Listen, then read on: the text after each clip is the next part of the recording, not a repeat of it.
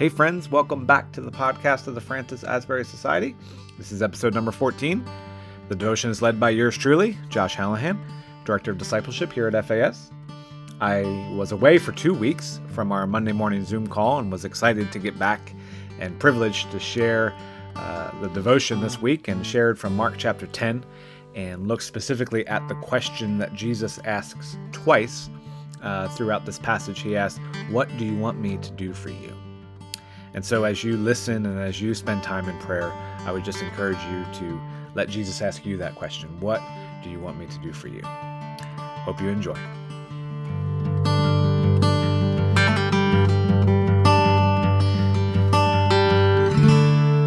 Well, this morning I'm going to share from Mark chapter 10. Uh, you can turn there or just listen along with me.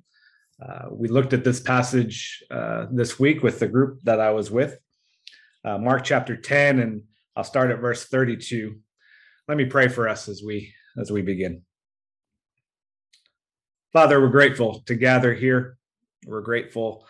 Uh, I'm grateful for these men and women on the call and uh, the many uh, areas of ministry and just involvement for your kingdom that you've you've called them to. Uh, and, and Jesus, as we carve out this time to look at your word as we carve out this time to pray together and carry one another's burdens. Would you just be honored and glorified? Would you speak now, Holy Spirit, through your word? Uh, teach us, we pray, and unite our hearts together as one. We pray in your name. Amen. So, again, this is uh, Mark chapter 10. I'm starting at 32, and I'm going to read down to 52 and juggle the entrances here. They were on their way up to Jerusalem with Jesus leading the way, and the disciples were astonished, while those who followed were afraid. Again, he took the 12 aside and told them what was going to happen to him. We're going up to Jerusalem, he said, and the Son of Man will be delivered over to the chief priests and the teachers of the law. They will condemn him to death and will hand him over to the Gentiles, who will mock him and spit on him, flog him and kill him. Three days later, he will rise.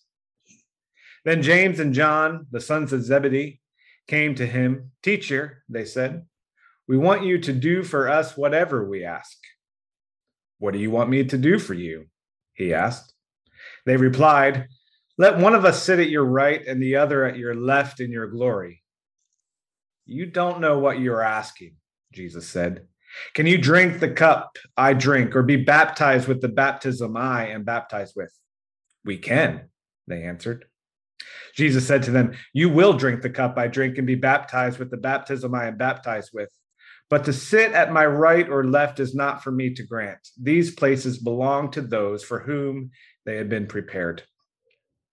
When the ten heard about this, they became indignant with James and John. Jesus called them together and said, you know that those who are regarded as rulers of the Gentiles lord it over them, and their high officials exercise authority over them. Not so with you.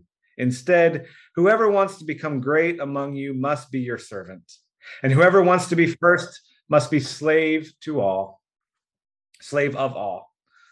For even the Son of Man did not come to be served, but to serve, and to give his life as a ransom for many. Then they came to Jericho. As Jesus and his disciples, together with a large crowd, were leaving the city, a blind man, Bartimaeus, which means son of Timaeus, was sitting by the roadside begging. When he heard that it was Jesus of Nazareth, he began to shout, Jesus, son of David, have mercy on me. Many rebuked him and told him to be quiet, but he shouted all the more, Son of David, have mercy on me. Jesus stopped and said, Call him. So they called to the blind man, Cheer up, on your feet. He's calling you. Throwing his cloak aside, he jumped to his feet and came to Jesus. What do you want me to do for you? Jesus asked him. The blind man said, Rabbi, I want to see. Go, said Jesus. Your faith has healed you. Immediately he received his sight and followed Jesus along the road. I remember as a child, uh, I think I only tried this once and it didn't work, so I never tried it again. But uh, wanting something really bad from my parents, you know, whether it was a toy or you know something I saw at the store, and I I wanted it really bad. And uh, I remember playing this card that James and John seemed to play here. I remember going to my mom and dad and saying, Listen, I have a question for you, and your answer needs to be yes. Uh, and then I made my appeal. It, it, it didn't work. Um, really, what I wanted from them was their money, right? Um, and, uh, you know, I think James and John are, are trying in some ways to play the same card with Jesus. We have a question for you, and we need your answer to be yes to what we're about to ask. Um, I knew it wouldn't work. I, I, don't know if James and John knew that it wouldn't work, uh, but they tried it regardless. So we have three stories here. And the first one is important because uh, it gives us a bit more of the context. But Jesus uh, they're they're traveling together jesus and his disciples and they're on their way to jerusalem and jesus is is trying his best to prepare the disciples for what is about to happen. And uh, he's he's warning them that he's going to be put to death. Uh, you know the son of man is about to be handed over. Uh, they're going to mock him and spit on him and flog him and kill him and then three days later he will rise and i just find it, amazing that it's it's at this point that James and John make their their appeal to Jesus, right? Um, we don't know exactly how much time has lapsed between Jesus warning them, but it's all in the same flow of the story. I also think it's amazing. John um, John tells the story in his gospel account too. Uh, now in his account, it's it's his mother asking, but um, this is John, you know, the the beloved disciple, and James anyway, they come to Jesus and and they say, "We want you to do for us whatever we ask." Now, again, we don't get all the ins and outs, and uh, we can kind of read into the story a little bit here, but uh, perhaps they're focused on that that last line that Jesus said. You know, three days later, the Son of Man will rise again.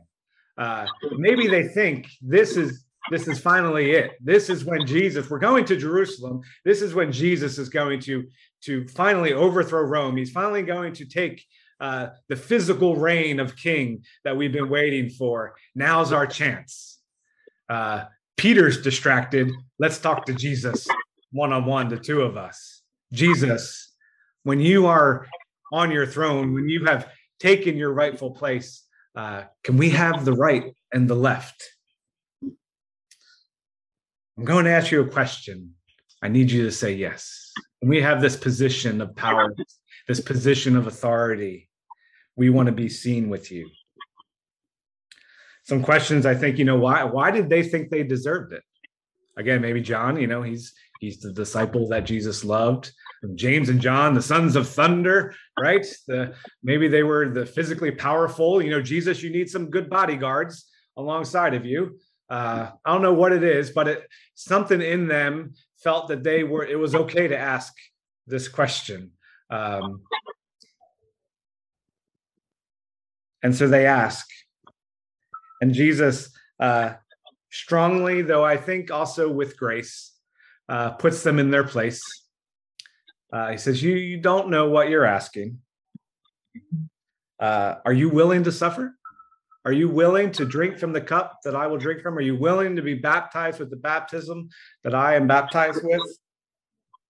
And again, James and John probably not exactly thinking straight. They got their eye on their prize. Uh, yes, yes, we are. We're willing. And so Jesus, again, uh, I think strongly, but also with grace, puts them in their place and says, well, uh, this those positions are are set aside. I I the Father is the one who who who names those positions. Uh, you will drink from my cup, and you will be baptized in my baptism. But that position, uh, I'm not I'm not giving to you. And of course, the disciples they hear this, right? They, they, they, they clue into what's going on and they become agitated. They become frustrated with James and John. Uh, maybe again, maybe they you know Peter's jealous. They beat him to the punch. Uh, maybe they're you know they see that Jesus was a little bit upset with the disciples, and so they're going to be upset with the with James and John as well. Regardless, the, some murmuring comes between the disciples, and they're frustrated with each other. And Jesus shares with them of what it what true leadership or true uh, power and authority what that looks like and he says to them uh, in god's kingdom power and position comes from being a servant to all power and position is is to be a slave to all is the word that jesus uses and again i'm reading a little bit into the story but uh, you know jesus loved his disciples obviously those are his core group. And I don't know, I just kind of imagine him looking at them and saying, You, kind of giving each of them eye contact. You need to be slave to all, to each other, serve one another. Stop looking for these positions of power. Stop trying to one up one another. I came to serve. You need to serve one another. That's what his kingdom looks like. Don't look for position, don't look for power, don't look for authority the way the Gentile rulers do, but rather serve each other. So they continue on their journey, reaching Jericho. They're they're leaving Jericho, and we meet Bartimaeus, the blind man, sitting on the side of the road begging. You know, you don't get more humble in a position than that. Uh, sitting on the side of the road, just hoping someone will throw something your way.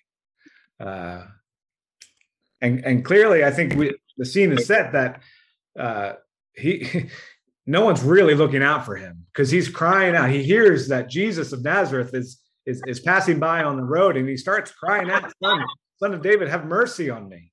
And people are telling "Be quiet, Bartimaeus, be quiet." Right? and and Jesus hears him and says, "Hey, call that one, bring him to me." And uh, so then all of a sudden it's, "Hey, cheer up, Bartimaeus! Come on, he's calling, he's asking for you." And we're told Bartimaeus jumps up, throws his cloak aside, and goes to Jesus. Here's the question again. We just heard it before, but Jesus asked Bartimaeus the same question that he asked James and John. Bartimaeus, what do you want me to do for you? And Bartimaeus, as simple a request as there can be, right? Rabbi, I want to see. You know, his blindness had left him as a beggar. His blindness had, had left him in the most humble of state, just depending on the kindness of strangers who are passing by. Can't get anywhere in life. Rabbi, if you can make me see, I'll have a chance maybe my life will change. And and he obviously knew something of Jesus. He obviously there was a reputation that Bartimaeus knew. I think Bartimaeus knew if I ever had a chance, it's now. If Jesus is passing by, this is my opportunity. And so he yelled as loud as he could. And he's so excited to get an audience with Jesus, jumping to his feet, throwing his cloak aside. Bartimaeus, what do you want me to do for you? Rabbi, I want to see. Your faith has healed you. Go. And immediately, immediately, Bartimaeus can see. And it says that he follows Jesus along the road. We don't know how long Bartimaeus followed Jesus physically. I think Bartimaeus spent the rest of his life following the way of Jesus. So today, I just want us to think about as we go into a time of prayer, that question that Jesus is asking. You can insert your name there. What do you want me to do for you? On Sunday in our church, we were looking at Philippians chapter 3, and I'll read this real quick and just kind of wrap it up. But Paul says in Philippians 3, starting at verse 7, he says this, but whatever were gains to me, I now consider loss for the sake of Christ. What is more, I consider everything a loss because of the surpassing worth of knowing Christ Jesus my Lord, for whose sake I have lost all things. Consider them garbage or rubbish, that I may gain Christ and be found in him, not having a righteousness of my own that comes from the law, but that which is through faith in Christ, the righteousness that comes from God on the basis of faith. I want to know Christ Yes, to know the power of his resurrection and participation in his sufferings, becoming like him in his death, and so somehow attaining to the resurrection of the dead. Again, think back to James and John. They're looking for power and position, right? Now, Paul is saying, I have all the credentials a Jewish man could could want, right? Before before verse seven, he runs through the list of all his credentials. Uh, he's got them all. And then he encountered Jesus. And he, like, uh, at least for a day or two, like Bartimaeus, was blinded. Uh, and then his eyes were opened, uh, but his heart was also opened. And Paul has realized that all these, th- these man made positions, this man made power, he calls them rubbish. Uh, there's a much stronger word that we can use, which I won't, but uh, we all know what that word is. It's it's dung, right? It's it's it's garbage. It's to be tossed aside. All of that compared to knowing Jesus, knowing His resurrection, His resurrection power. You know, uh, Paul's heart was changed dramatically. Uh, our, our, the speaker in our church, our pre, uh, preacher on Sunday, said he went from uh, seeking Jesus or, or the followers of Jesus to arrest them to seeking Jesus.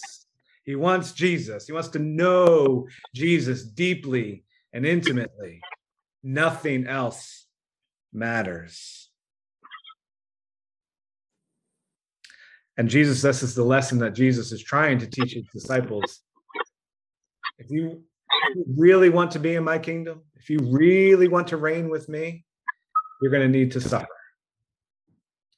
Uh, there's going to be trouble along the way. You're going to need to be a servant. This man made way of doing things, of seeking power and fame, that's rubbish. We're not going that route. Are you willing to drink from my cup? Are you willing to be baptized with the baptism that I'm baptized with? And we know that James and John were eventually. Their hearts got redirected, uh, and they did give their life for Christ, gave the rest of their life for Christ. Bartimaeus experienced just a bit of the resurrection power on that road that day when he went from being blind to his eyes being opened and his life changing radically. And most likely spent the rest of his days following Jesus. Probably still went through some hardship. And and has experienced the full resurrection of following Jesus. Paul also, we know. So today, as we go into this time of prayer, uh, you know, I just want to ask us, uh, what are we asking of Jesus? Maybe, uh, maybe we need our, our our prayers to be a bit redirected, like James and John. Maybe there's some selfishness in there. Maybe we're seeking things that are not necessarily uh, of God's kingdom. And we need Jesus to correct that for us. Maybe we're on the other end of the spectrum, like Bartimaeus. Rabbi, we just want to see. You know, I got, I don't even know what to ask. There's so much going on. I can't make sense of it. Rabbi, I just want to see. Or maybe we're somewhere in the middle. But as we come today, I want us to remember and uh, and I, I guess it's just the Lenten season, right? But I just came out of the chapel at Asbury and uh, talking about following in God's kingdom means uh, means suffering. It means pain. It means hardship. But we know, we know that the resurrection power is there. We know that the tomb is empty. But we can't escape the in between. We can't escape Good Friday. Uh, but we can go through this suffering knowing that his resurrection power is there. Uh, and we will experience it in its fullness someday. So, as we go into a time of prayer, I just want to ask you that question on behalf of Jesus What do you want me to do for you? Well, thanks again, friends, for checking out the podcast. We continue to hope and pray that these devotions are an encouragement to you. If at any time you need more information about the Francis Asbury Society, you can check us out on our website, www.francisasburysociety.com. Feel free to shoot us an email, give us a call. We can be of any help and encouragement to you. Thanks again, and we'll see you next week.